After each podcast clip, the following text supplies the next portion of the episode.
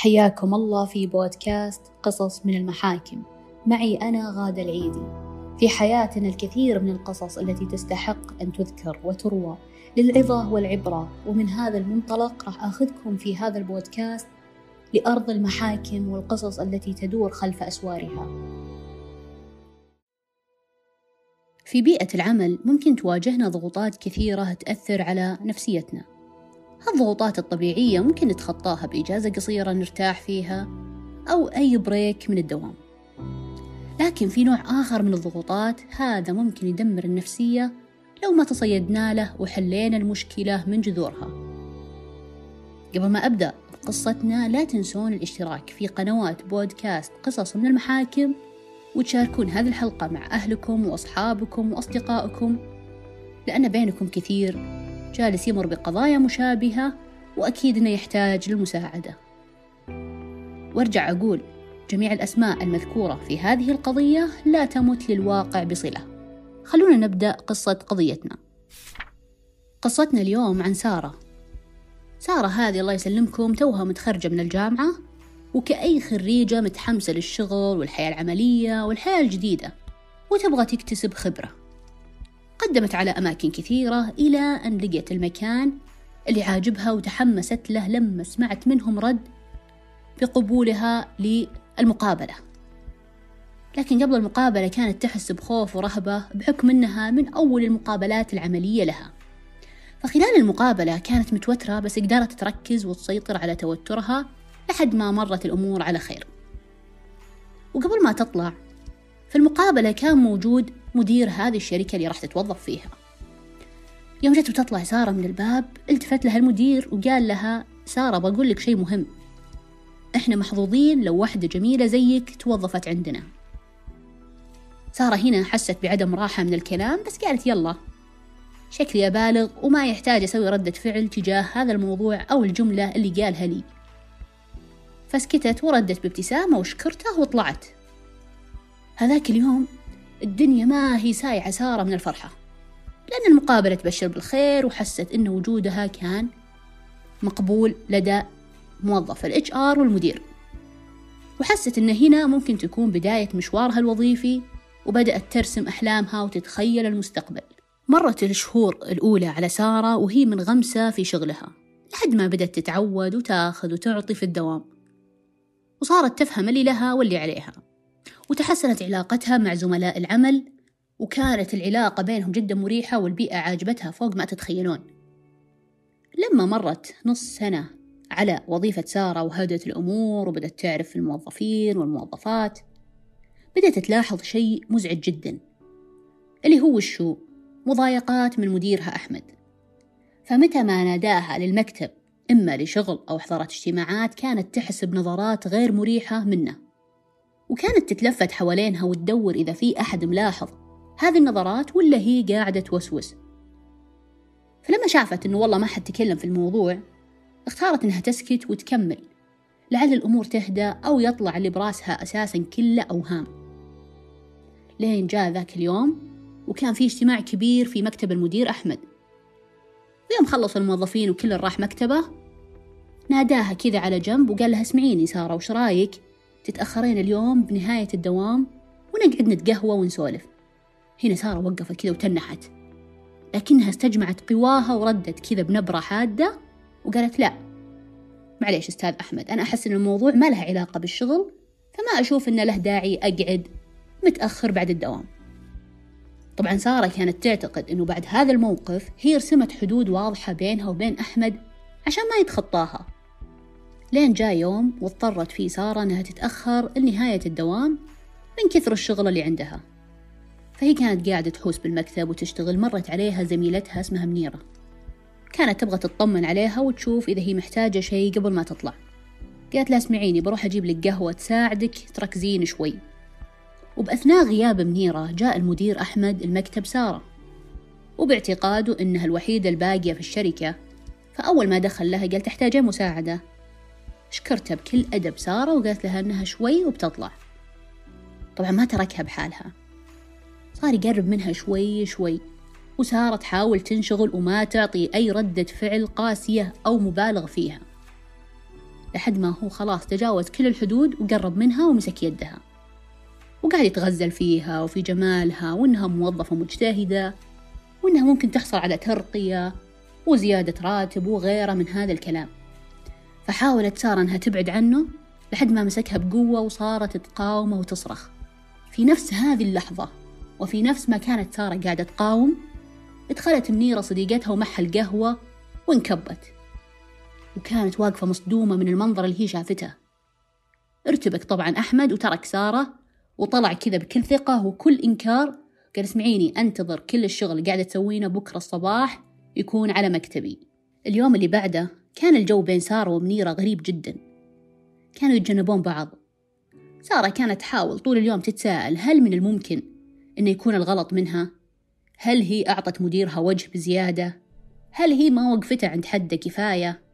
أو المفروض أنها تترك وظيفتها وتترك كل المشاكل وراها وتمشي فخلال بريك الغداء راحت منيرة لسارة وقالت في البداية اسمعيني أنا بقول لك شيء بس مترددة لكني تشجعت وأبغى أقول لك. هنا منيرة قعدت تفضفض قالت اسمعيني صراحة أحمد بعض الأحيان ينمح لي تلميحات جنسية ويطلب لقاءات خارج مكان العمل. وهذا الشيء صراحة من بديت وظيفتي إلى الآن ما وقف. وتكمل منيرة وتقول في البداية كنت أدعي أن الموضوع صراحة يمكن أوهام براسي أوسوس زيادة ثقة زايدة بنفسي. وكنت أتمنى أنه يمر مرور الكرام ويوقف لكن الحين أنا صار لي سنتين وما عدت أقدر أتحمل لأن تلميحاته شديدة والموقف اللي صار بينك وبينه أمس خلاني أتكلم. طبعا هنا سارة ارتاحت مرة. عرفت إنه في أحد ثاني في الشركة قاعد يعاني وراح يفهم الألم اللي هي مرت فيه والرعب اللي تواجهه كل يوم وحست إنه الشخص هذا خلاص لازم يتوقف عند حده. أو إنه بيقعد يتمادى كل يوم أكثر وأكثر من موظفة لموظفة. طبعا هذا الشيء ما كان راح يرضي ضمير سارة بس بنفس الوقت كانت خايفة إنه كلامهم يتكذب أو خايفة من الفضيحة بانتشار اسمها بين زملاء العمل. فقالت إنه أنا خلاص لازم آخذ موقف تجاه هذا الشيء لكن أبعطيه فرصة أخيرة. فبعد فترة سارة كانت تعبانة واضطرت إنها تستأذن من الدوام وطلعت مستعجلة.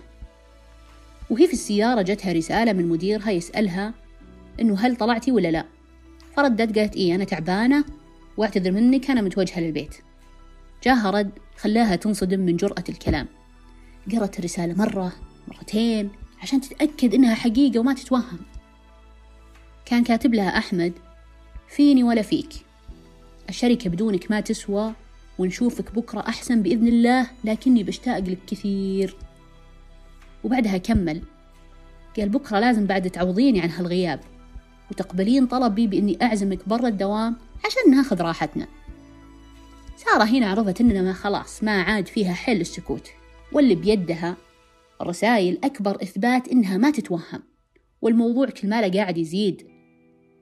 فقالت لازم أحط حل وحد لهذا الإنسان. فأول ما رجعت البيت وارتاحت حست إنه في شيء ناقصها. إنها تحتاج مساعدة أو أحد يشجعها ويوقف معاها. فما كان قدامها إلا أهلها. راحت لأخوها وأمها وفاتحتهم بالموضوع وقالت لهم السالفة من ألف إلى ياء.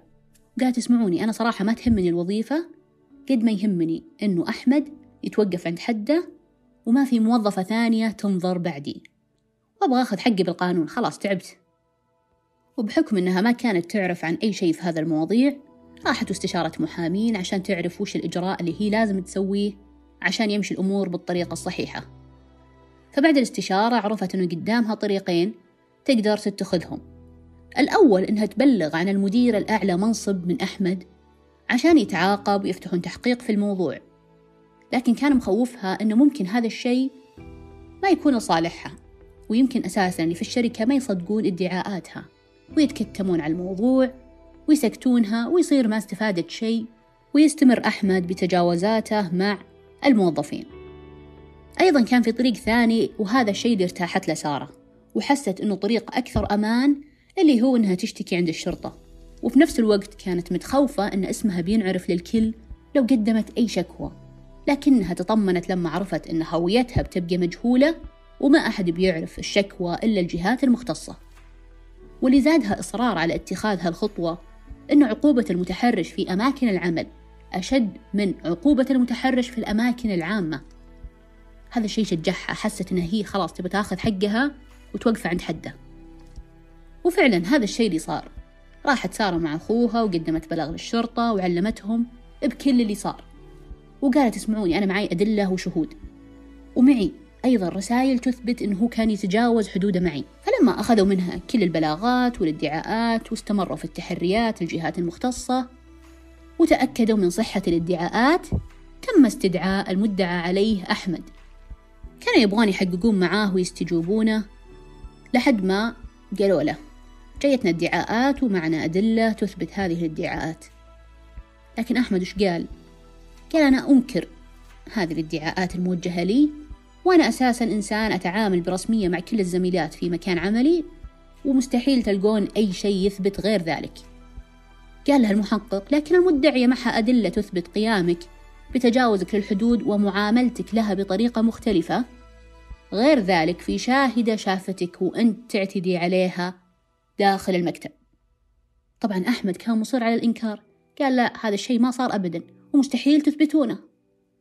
فبعد الانتهاء من التحقيق معاه بالشرطة أحيلت القضية للنيابة العامة لاستكمال التحقيق والتحريات. وقتها محامي سارة أقنعها أنها تجيب معاها واحدة من الزميلات اللي تضرروا من أفعال أحمد أو اللي شهدت تجاوزات المدير مع سارة عشان يشهدون معاها. فراحت سارة ولجأت لمنيرة وقالت اسمعي أنا بطمنك القانون معنا وما في شيء يخوف. ولو تشهدين راح تكون هويتك مجهولة وما حد من اللي بالشركة راح يعرف التفاصيل. لأن بطبيعة الحال المتحرش ما راح يروح ويفضح نفسه. وقتها منيرة لما شافت إصرار وعزيمة سارة حست إنه هذه القضية ممكن تأخذ بحقها وتريحها من الألم النفسي اللي هي مرت فيه خلال سنتين في وظيفتها. وكانت تبغى تساعدهم وتشهد بسمعة أحمد السيئة وتحرشاته في مكان العمل. وكانت تقدر تقدم كلامها كشهادة وتنقذ بقية الموظفين. وفعلا قدمت كلامها كشهادة وقالت لهم عن الموقف اللي هي دخلت صدفة وشافت فيه المدير يمسك يد سارة ويجبرها وكانت هي تقاومه وسجلوا جميع أقوالها.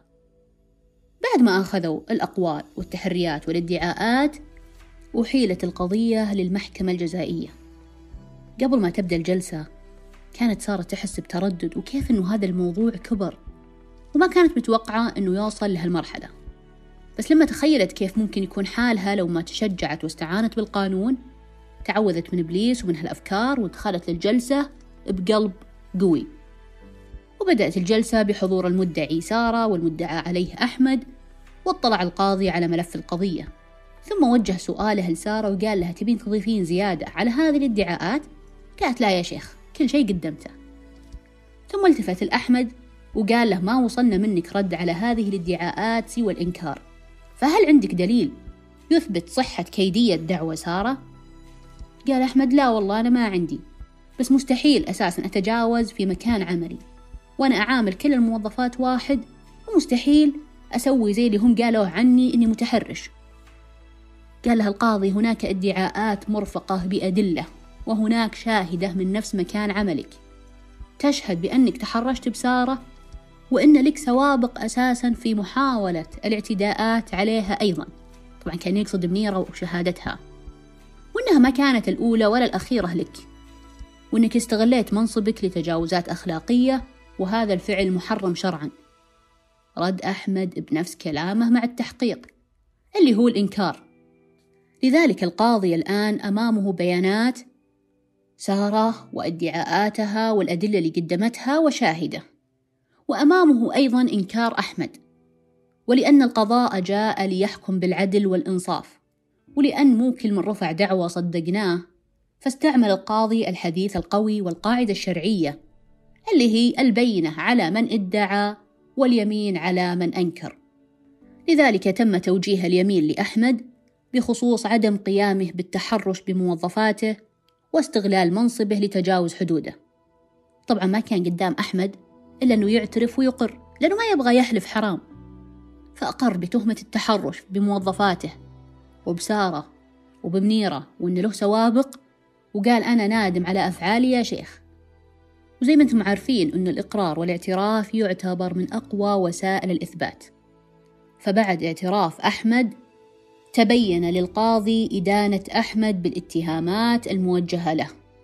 وزي ما أنتم عارفين عقوبة المتحرش تكون مغلظة ومضاعفة في حال لو أن كان المتحرش عنده سلطة أعلى من الضحية أو كان المتحرش قاعد يمارس هذه الجريمة في مكان عمله.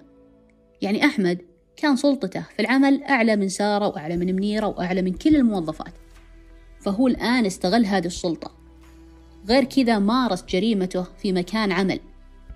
فعشان كذا ما قدام القاضي الآن إلا أنه يصدر الحكم. فحكم القاضي بما يلي.